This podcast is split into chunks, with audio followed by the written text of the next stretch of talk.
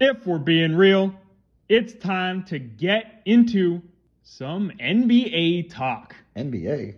I know it's, it's the start of the NFL season, and we got to bring up some NBA stuff. All right, let's get into some NBA then. So remember when we said that the uh, 65 game minimum for all NBA team and stuff like that wasn't really going to be all that much of a big deal to the players, and they'd still find a way to, you know, do some load management. Because it's a little loosey goosey of a rule. A little loosey goosey. And then they also implemented the 20 minute rule and whatever. So they're continuing to implement new rules because the rules that they're making aren't going to do squat and they know it. What's this new rule you're talking about? Well, the new rule isn't going to do squat either.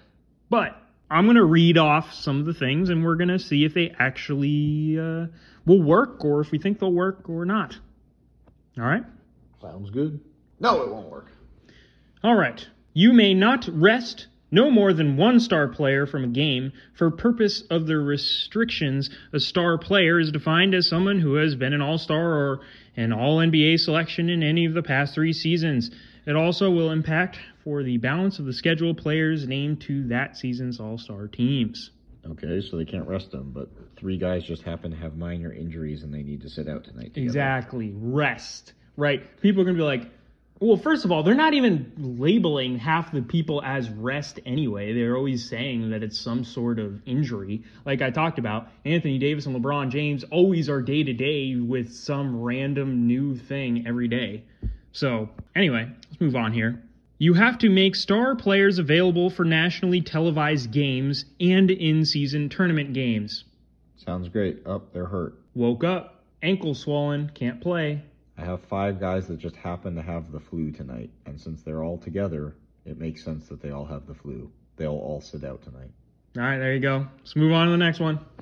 Balance the number of one game rest absences a starter player occurs in home games versus road games, with a recommendation that a player more often sit out at home. Ouch. Imagine the home team fans.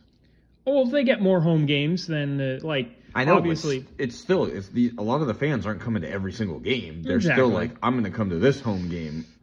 But also, again, how many of these people are not playing in games due to quote unquote rest?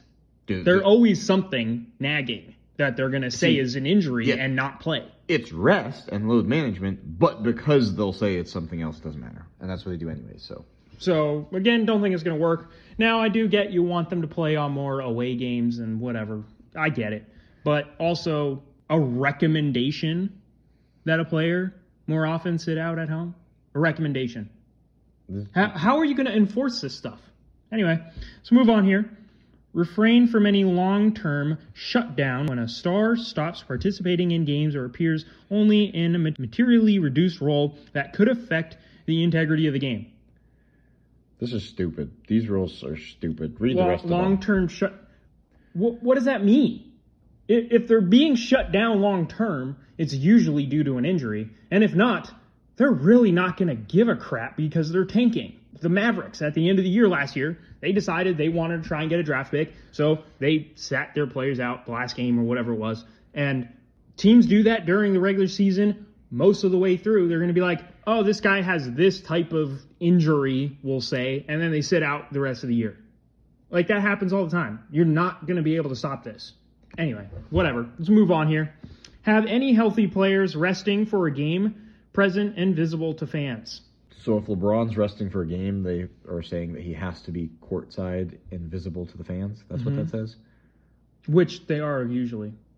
Yeah, but honestly, if my guy, I'm not saying LeBron's my guy, if my guy is not playing due to rest, I don't want to see him there. I'd be more upset. I'd be like, get your butt out on the court and play some basketball for me. Hmm? Pretty much. Anyway, absolutely terrible. Like, do we honestly think any of this is actually going to work? And how do you enforce it? What is the point of this? Hey, my ankle, I twisted it last night. Walking up the steps. Eh, can't play. I mean, legitimately, Kawhi Leonard is going to sprain his knees sipping water on the bench. You going to tell him he has to go out there and play? Come on. no, no sip of water injuries. Don't want to comment. no. But honestly, what what do you think? Do you think any of those rules are going to have any impact on load management whatsoever? Nope, we completely just Thought of all loopholes. Simple as that. Moving on. Yeah. Yeah. I mean, I get that they're trying to stop load management and I get that they want to do something, but that is not going to work. You can say, hey, uh, in theory, it could work if people actually listen to it, but also there's a bunch of loopholes that we found, and we're not NBA teams who actually want to find the loopholes so that their players don't have to play and they're more healthy during the playoffs. I mean, legitimately, I think that the owners passed this rule to make it seem like they care and are trying to do something about load management, but they really don't give a crap because they're making the money anyway. And the only way that fans are going to be able to stop load management from happening is to show it with their pocketbooks and not give the NBA money. Yeah, pretty much. So, All right. Let us know in the comments down below what you think of these new rules. Yeah, they're well intentioned, but do you really think they're going to make any difference? I don't even think they're well intentioned. I honestly think the owners are doing it as like a, yeah, we're trying to do something while also not trying to do absolutely anything. Fair enough. All right. Remember to like, subscribe, and until next time, keep it real.